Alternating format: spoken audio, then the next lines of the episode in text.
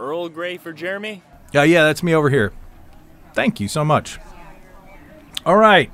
So today, on this episode of Alul's Cafe, I have my friend Jonah hanging out with me, and he's, he's written a paper for a class uh, on the liturgy of social media. What, what class is this for, Jonah?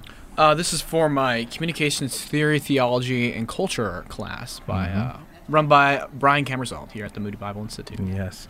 Uh, and so Professor Camel's actually going to show up, I think, in a few weeks here and talk to us about a few things. But uh, you wrote this paper for that class on the liturgy of social media. Fascinating idea that you see social media th- thinking in terms of liturgy. So can we talk a little bit about uh, about this paper? What do you mean when you say liturgy? Let's talk about what you think liturgy means. Yeah, I for my paper here, I mainly draw off James K. Smith. He's a philosopher and a professor from Calvin University. Um, and he wrote this book called Desiring the Kingdom, and there's an abridged version called You Are What You Love, which many Moody students have been reading. Um, but essentially, like, the concept is there in the title You Are What You Love. What he breaks down is that the habits, the liturgies that we do, form our minds, form our beings, form how we think, who, who we identify ourselves as to be. So he points from the book many different examples about, let's say you go to a football game, right? That's a liturgy out of itself. You buy the tickets, mm-hmm. you wear the jersey, you wear your clerical garbs as you go in. You go in in anticipation, waiting to go into the arena where the grand ceremony of the game shall be done. You mm-hmm. you stand up, you put your hand on your your heart, and you sing the national anthem. And there's just a great power of identity and of losing yourself in the midst of the, the football game in the field. And so you also have, you know, the game starts and you have your saints out there mm-hmm. playing out there and you have your different, your popes, which would be the coach. and, you know, and so you have, and the, the grand ceremony is there where the, the game is played and you have the also the liturgy of the halftime show as well.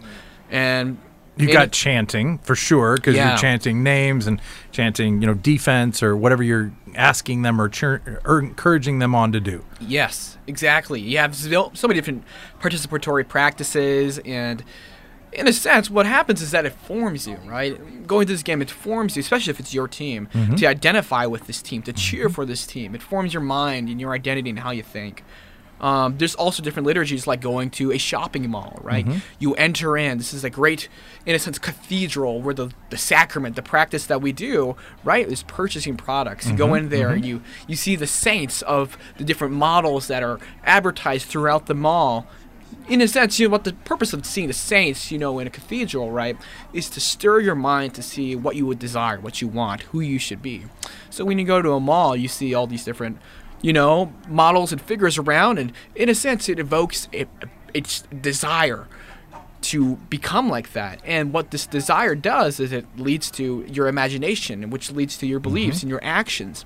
So, in a sense, what what Smith is getting at is that liturgies make us. Well, I'll read the quote right here from uh, Desiring the Kingdom, page twenty-five. Liturgies make us certain kinds of people, and what defines us is what we love. So, what's fascinating to me, though, is you're recognizing, even as you're writing this paper, that the reality is that for most Christians, they don't even think that they have a liturgy for, say, something like their church, which is usually where these liturgies were originated uh, in some of those uh, in Christian history, and especially in the Catholic Church, even in the Anglican Church, and even places that do high church right now have very clear, structured liturgies Yes. that are forming toward particular ends by those means. Yes. Uh, and we talked a little bit about that, that the means and the ends go together, especially when we're talking about technology. And yet, often when we talk about the modern evangelical church, it doesn't think of itself as liturgical, even though even though technically they do have a liturgy, they do have a, a pretty consistent pattern of expressing their faith uh, in a church service on a Sunday morning. So, what do you? Uh, let's ask the question. First of all, do you think there's liturgy in churches that we go to, and and if so, what is that like, and then what is it forming? Yeah, yeah, it's. I have a section within this paper called Evangelicalism's Liturgy Paradox. So essentially, when you break down liturgy, you know, to the normal definition by the Oxford Dictionary, it's really just saying the forms of worship, right? The forms of how you come together and do your, your services of worship. That's what liturgy um, is defined as. And so evangelicalism, you know, is rooted out of, obviously of the Protestant Reformation and what I believe to be their necessary critiques of, you know, questioning, you know, the magisterial manner of what the Catholic Church was and papal infallibility and Marian dogmas. Obviously, these things I agree with, and you know, I come from that ground. But yet, despite you know evangelicalism or Protestantism, I would say more evangelicalism, wanting to root their liturgies organically out of Scripture. What I say is that many of their models have been rooted out of uh, hyperpragmatism. Mark Noll, in his book, The Scandal of the Evangelical Mind, says that the evangelical ethos is activistic, populist, pragmatic, and utilitarian. And so, what we see today in many of the evangelical churches is that despite wanting their church structures to be organic from Scripture, what they've done is they often adopted many of these practices from what I would call secular houses of worship and developed and adopted many models for how their churches are designed and conducted off of these models, right? It's a very pragmatic and utilitarian mm-hmm. approach to attract people and their numbers rather than a more organic development from their theology and from their structure. So, what I'm arguing here is that oftentimes in how evangelical churches, and I don't want to brandish all of them, but I mm-hmm. point more specifically to churches like Hillsong, Bethel, Elevation, more of mm-hmm. those non denominational, mm-hmm. maybe more Pentecostal churches that, in the orientation and design, designing of their liturgy and their houses of worship, it's become hyper pragmatic and utilitarian in how they developed them rather than a theologically based outworking of what they believe who Christ is and how they should worship. And and key to that often is that they were working out of a seeker model. The idea being like we're trying to get as many people into this place, especially people who don't necessarily identify as mm-hmm. Christians, so they're not uncomfortable. Right. So we built a seeker model that says all these people who don't know Jesus are going to come in. We don't want them to feel weird, so we're going to make this fairly accessible liturgy, and this is Yeah. crucial for us to clarify. Uh, the liturgy is just the regular pattern and habit of the church as it engages on a Sunday morning in this particular context. That's usually a three to four song set, Yeah. a 30 to 45 minute uh, message, and then usually a closing song or maybe two closing songs, and a, you know, have a great week, everybody, and that's the end. The show's over and yet the problem there is and, and what's being argued and what's been argued in a couple of other articles recently is that because we are forming people in these services we haven't thought uh, in both liturgically or catechistically of how is this forming them Yeah. what are we creating when we just have people who show up and consume a service Yes. as though it were a show Yeah.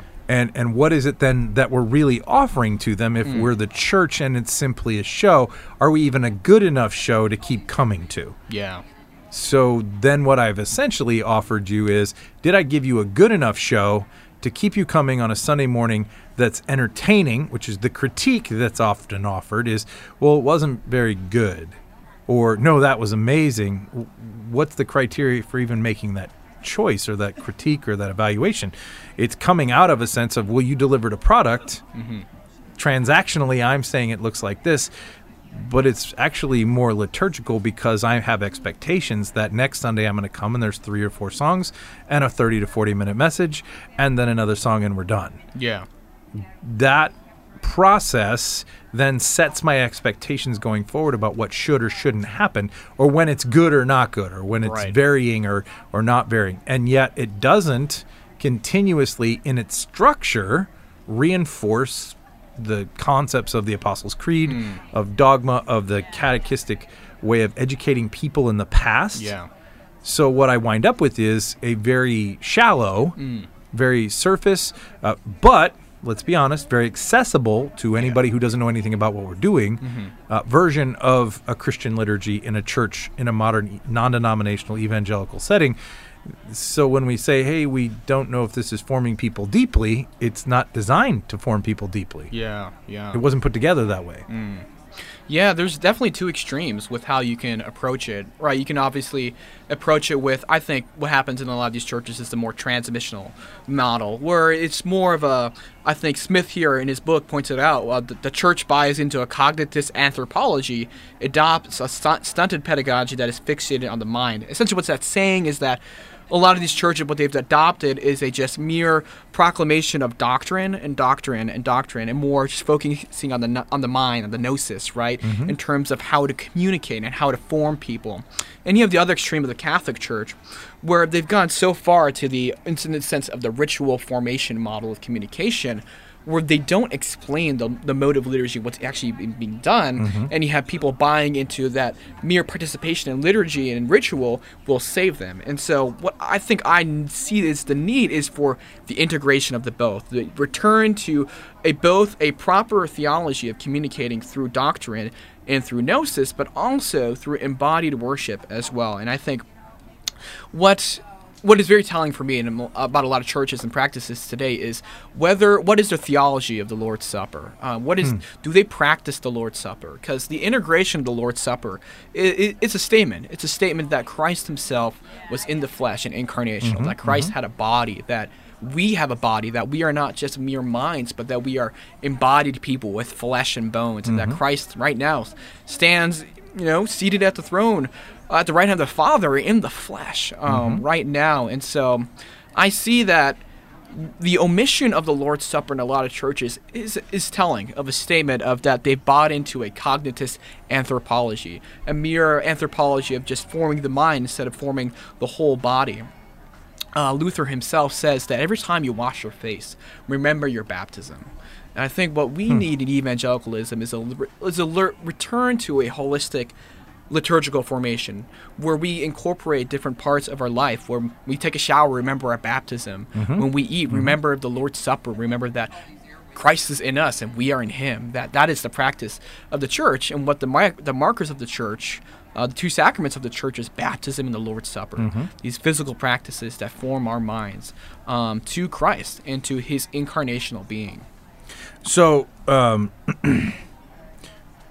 this is a, a fascinating conversation about liturgy, and, and, and I'm sure the, the students who are really interested in doctrine and theology are like, okay, what does this have to do with theology of technology Yeah. and culture? Yeah. And and so you're you're translating this and trying to work through the idea of okay, then let's talk through how is if if social media is a regular experiential practice that we engage in, a habit, how is it forming us and what is it after and is that good? yeah So, um, you're you're talk a little bit about that in, a broader sense, and then we'll dive into a couple of different specifics that you why why do you think it's liturgical to use social media in the way you're defining it?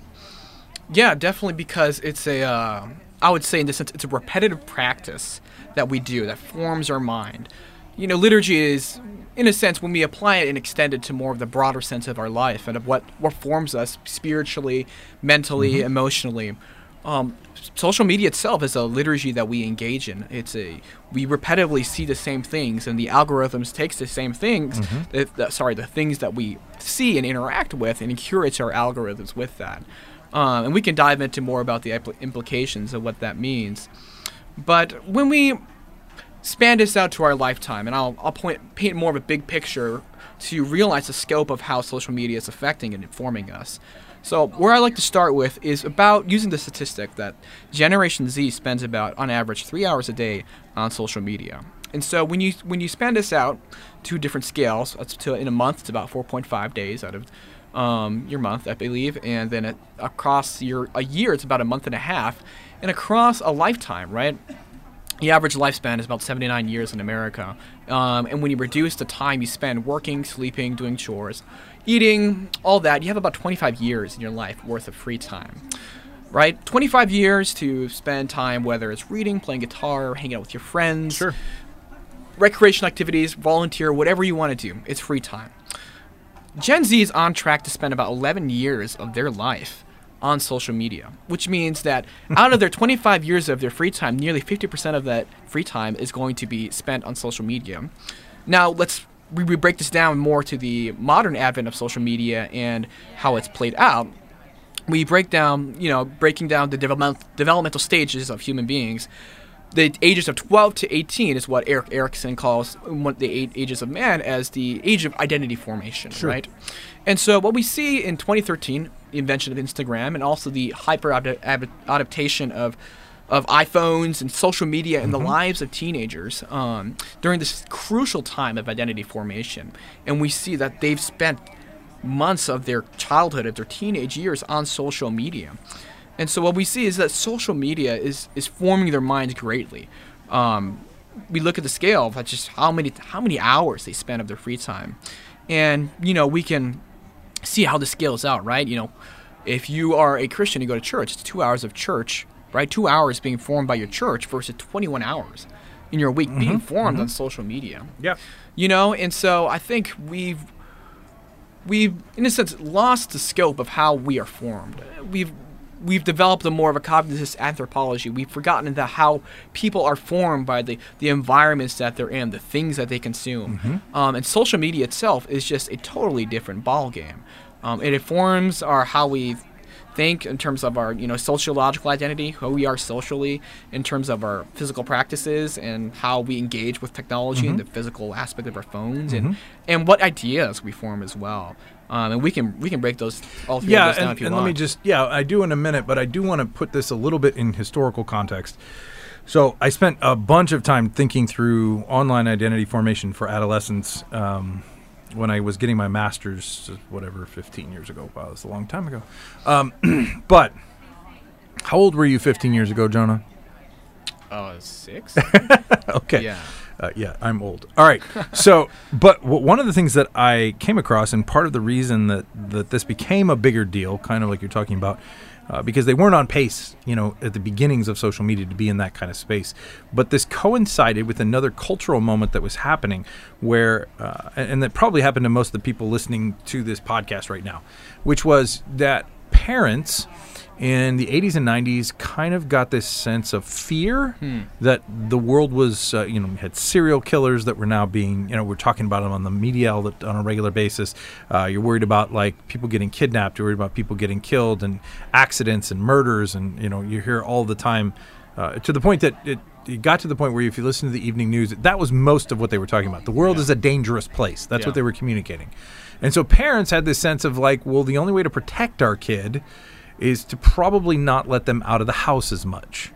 So when I was a kid, I was gone out of my house. My parents have no idea where I am for probably six to seven hours a day.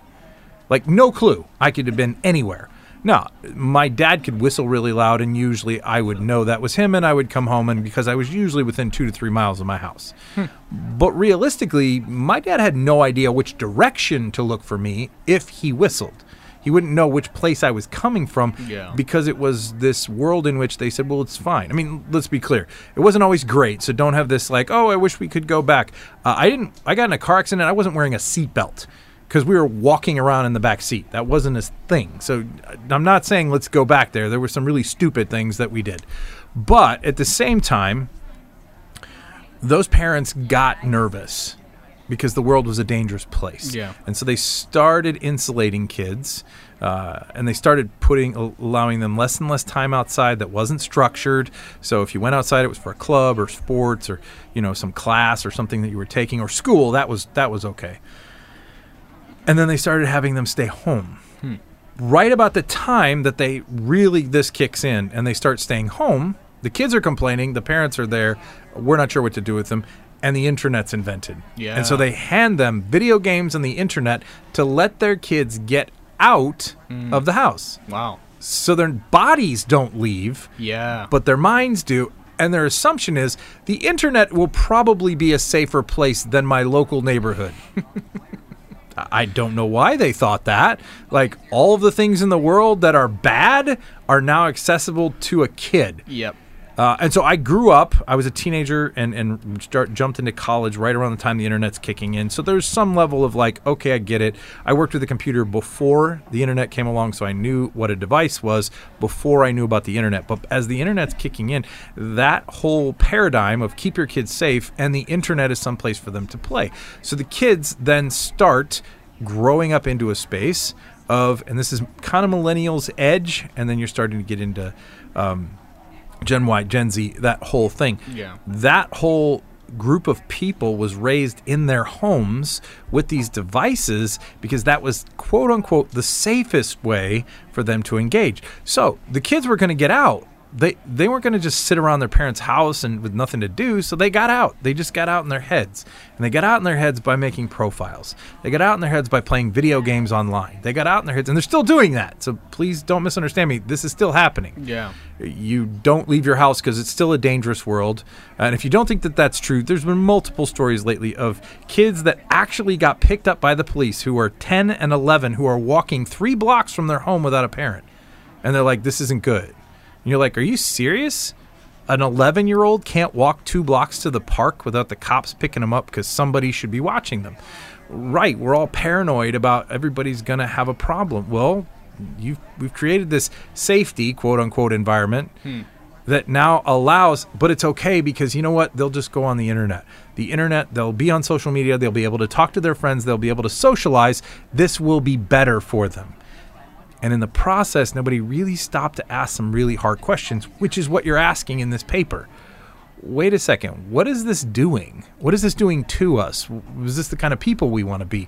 Is this even a good way to communicate with other people? Is this the good way to be with community? Is this a good way to be with um, uh, even ourselves and our thoughts and reflections? Because ultimately, it is forming us. And that's the part that's the most powerful in this that the parents now starting to see like, I wonder why they're anxious. I wonder why they're nervous. You want to know why they're anxious and nervous? Because you left them alone with an internet that told them about all of the problems in the world. Mm-hmm. I didn't have to think about all the problems in the world when I was 12, but you do. You know about baby seals.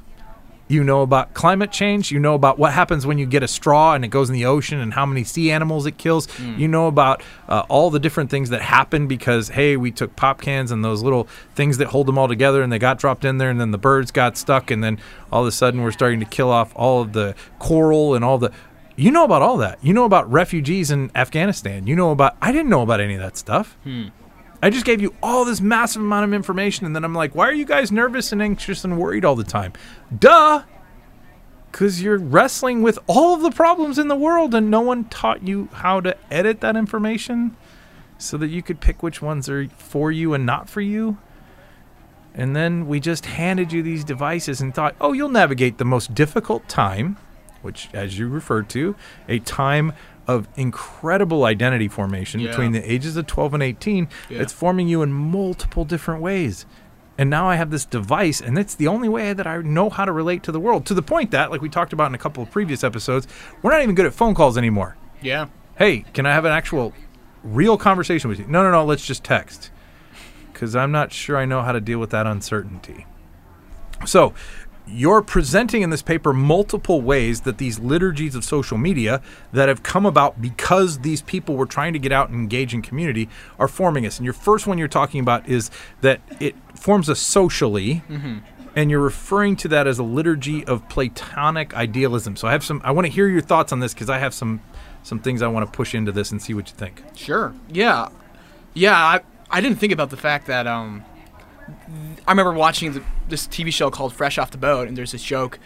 It's about this Asian family from the 80s, and there's this joke about the mom always being like, "Oh man, on the nightly news, I watched blah blah blah, and this is why you can't go out, kids." And I didn't realize that that is what during that time kids started staying at home, and then with that, the advent of social media, I didn't realize that either. So based on your paper. heritage, did that happen to you? I I would say more or less so. Um, I spent a lot of my developmental years in Japan. Yep. And so Japan is a very safe country. They let four and five year old kids um, take 30 minute train rides to school by themselves. Yes. And imagine just- that all of you out there right now. it's just very safe. So I never, I I don't think I really dealt with that as much when I was in America, maybe more. But when I was my childhood, I when I was 10, 11, I'll just go, I'll go to downtown Tokyo all by myself with my friends. like uh, my mom was like, yeah, whatever, be safe. Um, I didn't have a phone either, so I just come back. Um, but it's just it's a very safe country, so it's a completely different context. But um, yeah, in my paper, I, I marked down some of the key markers of what social media um, has affected Gen Z and some of the you know sociological statistics uh, for Generation Z that I can point out. I got this from Western Governors University. I'm going to read some quotes here. It says Generation Z is considered the loneliest generation. Um, also, Gen Z feels more stressed about the issues about world issues than any other generations Mm-hmm. um, beforehand. Only about 45% of Gen Z individuals say their mental health is good or very good, and put this to scale with previous generations, it's 11% less than the closest generation.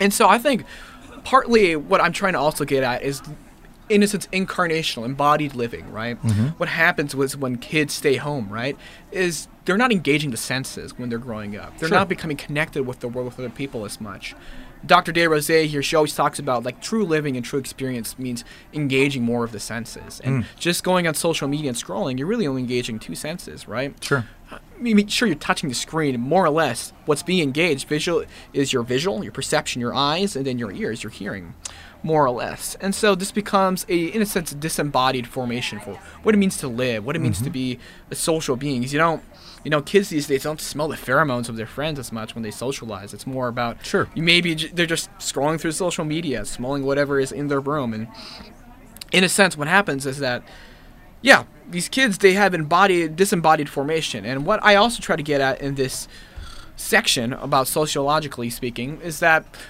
their how they view themselves and their identity has changed. What happens is when kids scroll on social media, right? They see their friends, uh, they see their peers, whether it means getting a certain I don't know, piece of merchandise, clothing, seeing them on a vacation, seeing them in a relationship, whatever it is. I say they're falling in love with the platonic ideal. And so, to put this in perspective for anybody else listening, what I'm this feeling of falling in love with the platonic ideal can be seen anytime you go on social media yourself and see, oh, my friend was just engaged. Oh, my friend just had a kid. Oh, my friend just got this job. Oh, like they look so great in that photo. You starting to develop this platonic ideal of what the good life, good life looks like. And I pull, pull this term, the Platonic ideal, from Plato's cave. Um, I don't know how much people here know what Plato's cave is, but in a sense, there's a cave where people live in, and then there's an outdoor reality where you live in. And so what happens is that you, in a sense, what Plato's cave is trying to get at is that there's these people sitting in a cave, and they're looking at this wall, and they see these shadows of things, right? And the sh- they see let's could put it as a bunny. They see this bunny and say, "Oh, the shadow on the wall there that that's a bunny. That's the real bunny, right?" Mm-hmm. And so what I try to pull from that analogy though is that what Gen Z is there is they're looking at you know this vision of the good life and they're looking at that and they're pointing at like that's the bunny, right? But really what what true life is is it's in, it's embodied incarnational living and what happens is with these social media algorithms is just they whatever you like and interact with is what it shows and that curates you know more and more a vision of what you think the good life is. And so the main argument i try to get into this section of my paper is that gen z is coming to fall in love with the life of the platonic ideal than jesus christ the savior. That gen z is forming their minds to fall in love with this platonic ideal of what the good life is um, rather than falling in love with the gospel of our lord falling in love with who christ is. It's 21 hours a week they're being formed on social media versus mm-hmm. two hours in church. You know, we've forgotten how much the scale of what this does to their formation. And I like to point out from the social dilemma, the curators and the creators of Facebook's content um, algorithm systems, what do they do with their kids? They don't let their kids use social media at all. They just they're like, nope, you're not you're not touching social media until you're 18 because they understand what it does to your psychology. They know they know the psychological effects and the formation it has in their identity for what it does for their kids. And so if they're treating it with is that much skepticism, I, I think that speaks greatly with what probably what we should do in terms of if they understand it apart from a theological understanding of liturgy formation if they understand it merely from psychology and from how they've curated these algorithms and what they know it does i think that should make sure that we have great skepticism with how our children utilize social media. Yeah, and and and so my you- you're using the word platonic ideal in question mark or in quotation marks, and I actually think you're in referring to a platonic ideal. I mean, a platonic ideal, I you know, is that idea of the cave. We're mm-hmm. in the cave. We see the we see the shadow. We know that something exists, and the ideal for Plato was the idea that there is a perfect tree somewhere that every tree wants to be. Yeah. And that's really what we're getting at. The one thing that I think is, and you're hinting at this here, is that for Plato, the ideal actually existed. Hmm. It was something true and beautiful and good, and you were trying to move toward it Right. so that in moving toward it, you'd move towards something true and beautiful and good. The problem that I have with social media is that it's probably more like the Platonic illusion than it is the Platonic ideal. Hmm, yeah. It is the shadow, it is the thing that actually, if you turned around and saw what it was, it's not actually a, a Sure. bunny, it's, you know, some weird little rat thing, and you're like, oh, that wasn't as good as I thought it was because the reality is and, and that's what's happening is we are being formed by illusion Yeah. we are being formed by someone and this is key uh, and this is a really important concept and, and they said this and I, and I love that they said this on the social dilemma and if you haven't watched it go go watch it on netflix fantastic discussion but they they've said and they've been saying in new media for a while that uh, if you're not paying for it then you're the product Yep. that they're selling Yeah. They're selling you. So they have to find ways to keep you hooked into this space so that they can keep selling you. And what's driving that conversation is ultimately the transactional nature of the economy. You're a capitalist and you're trying to basically make money. You now have a captive audience who's willing to do that with you. Yeah. So the algorithms are helping me stay in touch with my audience, but I'm going to have to keep maintaining this illusion that's never really going to get to, and that's that's the only thing that I that I probably just slightly nuance in your paper for me at least is it's never going to get to the real ideal. Mm-hmm. Because if we were looking at the Platonic ideal, we could say, what is the perfect man? Well, the perfect man would be Jesus, someone true and beautiful and good, Mm-hmm. Right. and the things that he did. So pursuing him would be great. We're not pursuing an ideal. We're pursuing an illusion. Yeah, We're pursuing yeah. a thing that if we ever got our hands on it would disappear. It's smoke. Yeah. It's mirrors. It's Yeah. not actually real. So for me, but I, but I completely agree with where you're going with this, which is if we keep doing this, we are literally just pursuing a shadow that is ultimately for us to escape Yep. from what is really happening in the real world, in our real lives, as we're trying to say, well, what do I want to be and what do I want to do? And that thing on social media, I'm never going to get there. Yeah. I'm never going to get there because there's no shot that I'm ever going to look like anybody on a Kardashians episode. Mm-hmm. There's no shot that I'm going to look like the best thing that happened on Instagram or Snapchat or Twitter today. That's just not going to happen. No matter what I do, no matter how many hours I work, and no matter how many well, workouts I put in, no matter how many books I read, I'm not going to be that because the truth is, those people aren't either. Mm. They're not. Yeah. They're curating your best moments. You're seeing one or two best moments from each person and conceiving that everybody out there is doing better, having more fun, uh, living a better life than I am, Yeah. which is an illusion. Yeah. It's not grounded in reality because if I've hung out with a bunch of those people, I've seen them, I've been with them on a daily basis. Guess what? The regular day is pretty boring, just like yours. True. And that boring day that is the regular practice of their daily life is what oftentimes makes possible those brilliant moments where they say something that we remember, or those amazing uh, ways that they got in shape or, or did whatever they did to achieve that goal that day. Oh, they won the Olympics or won a championship. Great. That was achieved a bunch of days doing all the stuff that was never going to go on social media Yep. but that's not what I'm going to put on there. I'm going to put on there what reinforces the illusion of what we should keep becoming, which goes back then to some of the physical components Yeah. of social media is liturgy, and you're calling it the liturgy of bowing to the Black Mirror. Uh, which, by the way, interesting Black Mirror reference. So, uh, talk about that. That physical uh, liturgy that social media is creating, both in how we handle social media and then also how we think of ourselves in that space. Yeah, I think I like to point back down to, I think using Pavlov's dog as an analogy for how we interact with social media, right? So what Pavlov's dog was getting at was how I think there's two different modes of how we can react, but one study he was showing was how dogs reacted to the ding of a bell, right? So what he started doing was he started serving this dog food after every time he would uh, ring this bell. So he'd ring Sure. this bell, and he would serve food, right? And so what happened with the dog eventually is that when he would when he would hear the bell, he would involunt the dog would involuntarily start salivating Yep. right? And so what's happened to our brains is that we've become conditioned, right? Yep. Every time we hear a Yep, yep. we start salivating with anticipation for this dopamine, right? And I'll read a couple quotes from here um, from the vice president, the former vice president of user growth at Facebook. So they said the short term dopamine driven feedback loops that we have created are destroying how society works. Goes on to later say the very same neural circuitry used by slot machines and cocaine are used to keep us using their products, Facebook, as much as possible, right?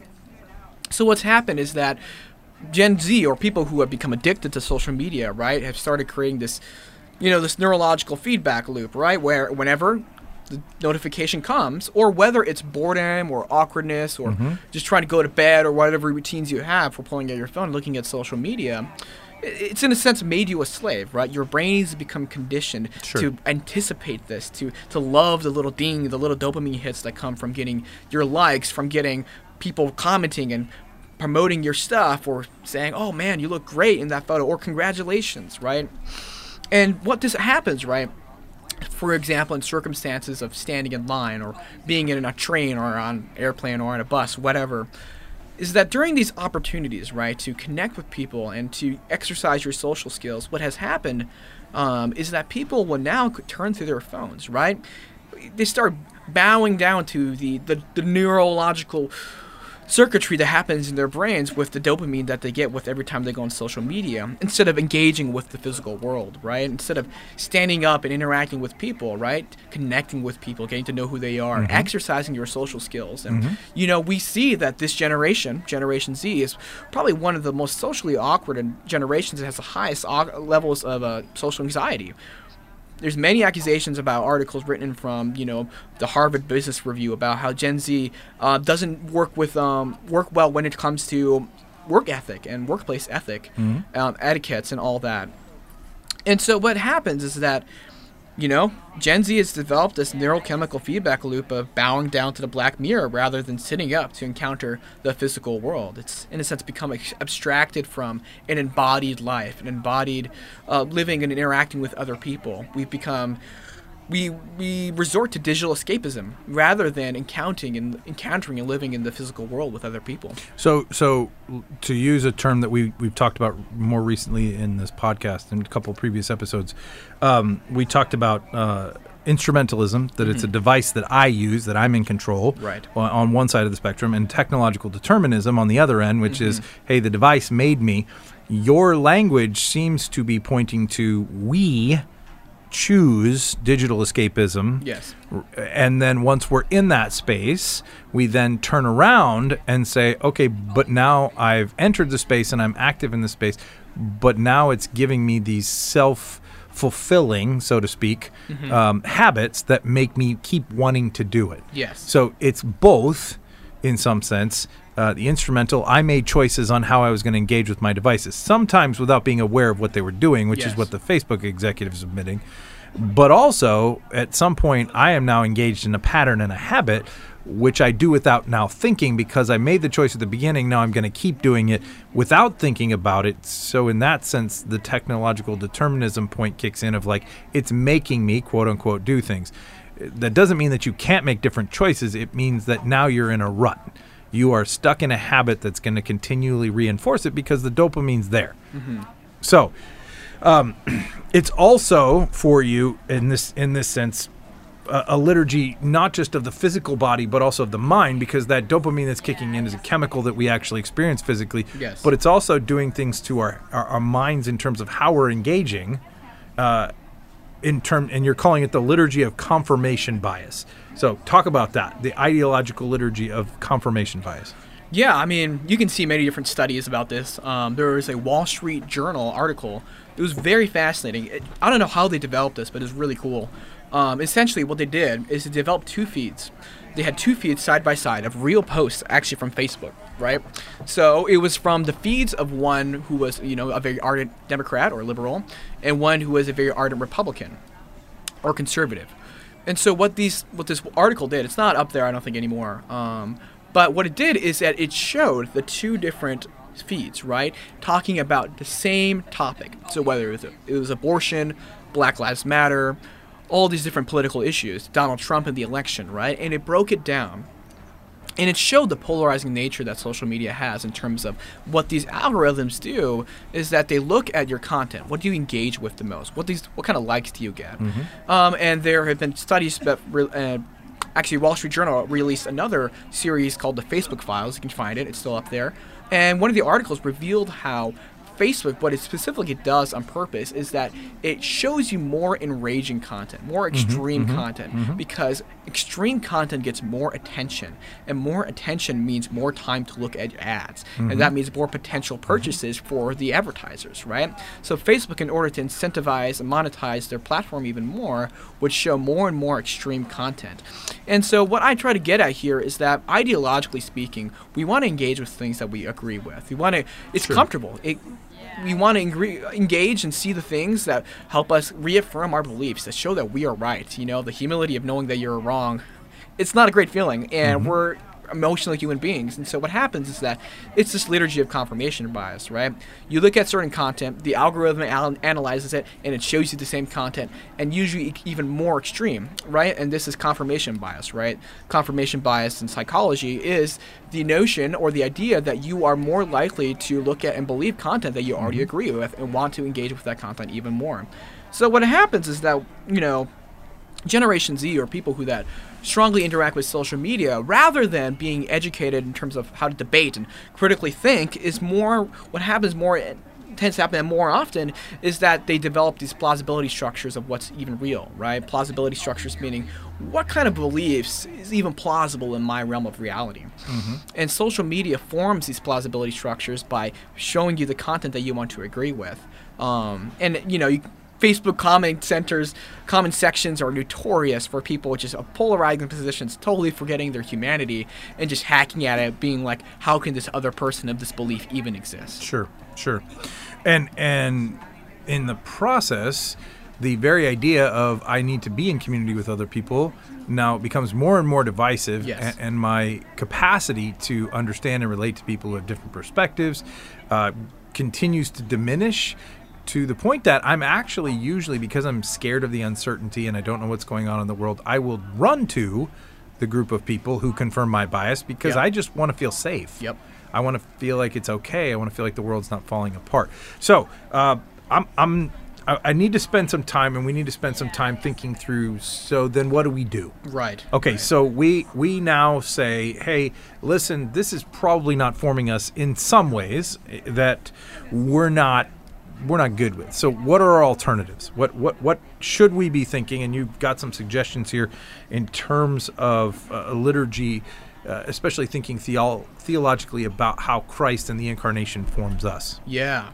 Well, I'll, I'll first start with my other ideological um, section about social media's liturgy of abstraction, right? So what the point I get there, it's pretty pretty simple and pretty under, easy to understand, right? So when you go on Twitter, the character limit is 280 characters, right? Mm-hmm, mm-hmm. And oftentimes what you see is just very polemical statements, really big topics that will require tons of nuance, right, are mm-hmm. shortened down to these little statements that are very provocative and try to simplify very these very complex topics, right? And what also happens on social media feeds as well is these, you know, these the NowThis videos are notorious for trying to boil down these complex political topics Sure, into sure. these two minute, one minute, 30 second videos, right? So what I say this is happening is that it's in a sense what postmodernism is, the cl- cl- classical definition, the incredulity towards meta narratives. What I mean by this is that Gen Z is not they're not engaging with long form sources. The amount of uh, books that are being read, like these long books that explore topics from start to finish with context, is diminishing extremely, right?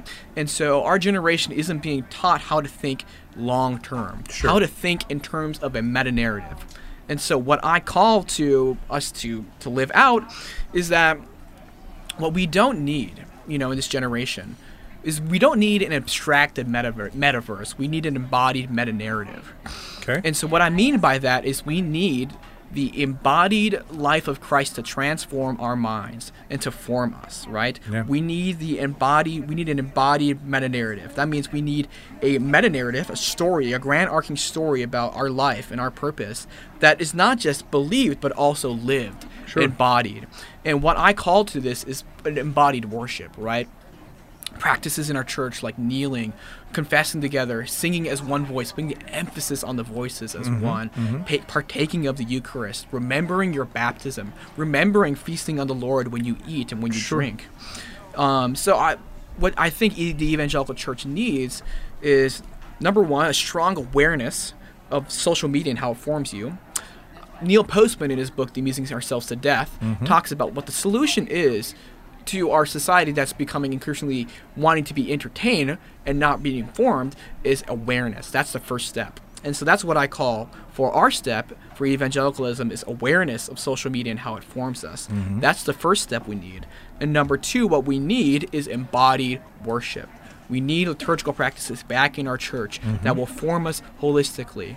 We need those practices back in our church, wh- whether that means re- are you know reviving the theology of the Lord's Supper, in reinstituting that into our churches, remembering the importance of our baptism, just bringing in these different practices within our church, observing from historical liturgical practices. Um, what I have within this class is we do a creative project, and my creative project for this class was actually I designed a liturgy. A liturgy to be done with uh, your fa- with your family who you live with every morning Interesting. um, where in a sense what the liturgy what the liturgical theology tries to frame is that we love because he first loved us. Mm-hmm. And so we have a leader and everybody call it responds right? And you practice that together in this liturgy. And you do it in person. You sing a song and at the end what you do is you, you i have it so that you drink a cup of whatever your morning drink is. And so mm-hmm. that you remind that your your body is reminded that you are refreshed through liturgies, that you're hmm. refreshed through coming to co- together in prayer, that you're refreshed and made ready and made new through coming together and worshiping. So yeah, that's my those are my two calls. Yeah, and, and, and the, the first call in terms of the meta narrative is kind of what we were we referred to in an earlier episode that the the tale of two stories. We did talk about the meta narrative of redemption history and how that shapes and informs our capacity to engage with technology. Yeah. So that is is if you haven't listened to that episode, go back and listen to that one again because we talked about the difference between the meta narrative that is the evolution of humans to be up and to the right and everything to get better versus the redemption history narrative, which looks at humans uh, in light of the story of God. So let's get practical for a second. Yeah. Uh, as we're wrapping up here, great. You have all these huge thoughts. You've got all this big stuff that you're thinking ideologically and sociologically and liturgically and theologically. How did this change how you interacted with social media? Yeah, so as I was writing this paper, I, in a sense, it was not just, I didn't do it intentionally per se, but I spent about, I mean, it's been about two months, I would say, two, three months of just completely pretty much cutting myself off from, uh, I think it was Twitter, Reddit, Instagram, and YouTube. So about two months of that. I would say take a fast from all your social media, Okay. and not just your social media, but also social.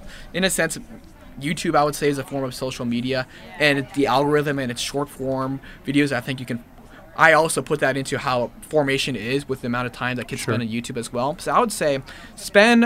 I would challenge a month, at least one month, um, or I would say even two months because it says that they say about 90 days it takes to get Okay. out of a habit. So I would say like try to spend like 90 days, like um, like three months without social media and or in YouTube. See how that your how your mind and your soul is formed.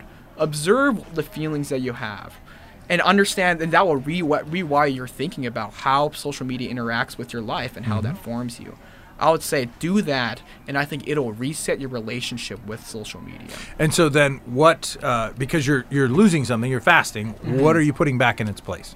Oh, definitely just putting back into your life, like liturgical practices in your life, spending time in the Word, spending time reading books, engaging in meta narrative forms, which are, I would say, books are just the best way to learn, internalize information in that form. Spend time with people, uh, in embodied, you know, community. Go to church, is and be engaged in the practice of the church, whether it means like going on Sunday morning, going to your community, your small groups during the week, just focus on living an embodied life. Don't Okay. foc like focus on how can I use this free time. Uh, If you spend three hours a day, that's 21 hours in your week. Yeah. Fill that 21 hours in your week with spending time with people or doing things you love, whether it's what taking walks or reading Mm-hmm. books. Do things that are manifesting yourself in the physical world, living out the incarnational life that Christ lived. Like sitting and having a conversation about the liturgy of social media Yes, on a podcast. Yes. Yes. Yes. Let's let's have this good conversation in this cafe. Well, that's about all the time we have today. Uh, thank you for stopping by, Jonah. Yeah. Really appreciate the conversation. And if you have questions for us, you can email me at profpettit at gmail.com. That's P R O F P E T T I T T at gmail.com. Love to hear your questions and engage with you, uh, especially if you got questions about some of the things that we've been talking about or you've been wrestling with or trying to uh, understand what do I do about this or how do we how do we continue and engage it. And if the, we can get some of those questions in, we can actually start hosting some of those questions on the show and having different people in to talk about them. So, thank you so much for joining us. We hope you have a wonderful day. Take care.